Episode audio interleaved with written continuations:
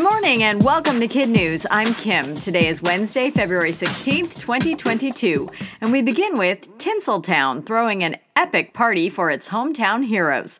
Today, thousands of Angelenos will ditch school and work to watch the Super Bowl champion LA Rams parade their way through downtown.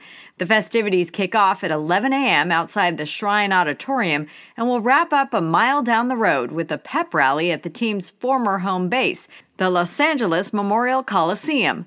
Way off in the distance, looking down over it all, is the famous Hollywood sign, which has been temporarily tinkered with to read Rams House. How many of us watched the game itself? A lot, but not as many as predicted.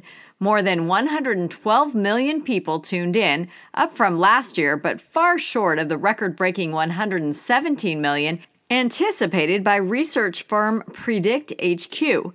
The high water mark for Super Bowl viewing still stands at 114 million, set during the 2015 game between the Seahawks and Patriots. Researchers are calling it the most extreme rogue wave ever recorded.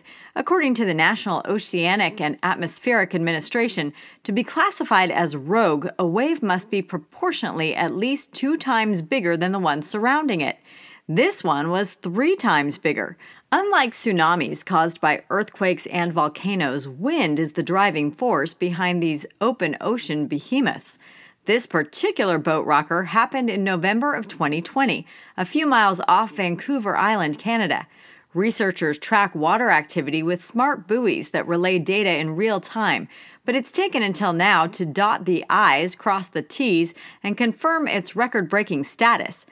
Luckily, the four story big one was so far offshore it didn't cause any damage. Still, University of Victoria's lead researcher called it a 1 in 1,300 years event. The findings are published in scientific reports. Controversial teenage figure skater Kamila Valieva is moving on to the women's free skate. Yesterday, she managed to shake off her nerves and the anger of other athletes to come in first in the short program. Aside from a stumble on the landing of a triple axel, the routine was basically flawless. Her next and final skate is the long program on Thursday. Should she medal as expected, there will be no podium. According to the ruling by the Court of Arbitration, that time honored tradition will have to wait until her doping case is fully resolved.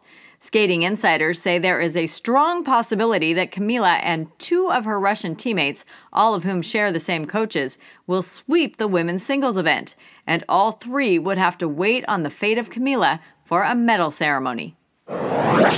It looks like Elon Musk may not be to blame after all. Scientists now say a piece of space junk that's on a collision course with the moon most likely did not come from a SpaceX rocket. Instead, says NASA, it is probably from a 2014 Chinese lunar mission. Independent stargazer Bill Gray originally identified the wayward piece of space junk but after looking at more data from the space agency, now admits he got the source wrong. The debris is expected to hit the moon at 7:26 a.m. Eastern Time on March 4th. The impact will be on the far side of the moon and not visible from Earth, but it's expected to create a new crater up to 65 feet wide. In other kid news notes, Spider Man No Way Home continues to spin a web of box office magic. The movie just passed 2009's Avatar to become the third highest grossing film in the US. That may be as high as Spidey climbs, however. According to Variety, number two Avengers Endgame and number one Star Wars The Force Awakens are likely too far ahead to catch. From a spider in the theater to a real life snake on a plane. The long, scaly stowaway was spotted slithering through the overhead lights aboard an Air Asia flight from Kuala Lumpur, Malaysia, shortly after takeoff last week. Once notified, the pilot cut the flight short and landed at the closest airport. Cleaning crews then de-snaked the cabin and the plane took off again, minus one very sneaky passenger. That's it for Kid News this morning. Now, our Kid News quiz. The Hollywood sign near Los Angeles has been adjusted to say what? Rams House in honor of the Super Bowl champions. Rogue waves are caused by what force of nature? Wind. Where does NASA now believe the space junk on a crash course with the moon came from? A Chinese rocket. Which movie just passed Avatar to take the third spot for all time ticket sales in the US? Spider Man No Way Home. In today's Kid News Kicker, a story to file under how not to keep a job. On his first and obviously last day on the job, a bored security guard at an art gallery in Russia uncapped a ballpoint pen and doodled on an abstract painting. Specifically, he drew eyes onto faces that weren't supposed to have any. The 1930s painting is worth a million dollars. Undoing the doodle will cost thousands.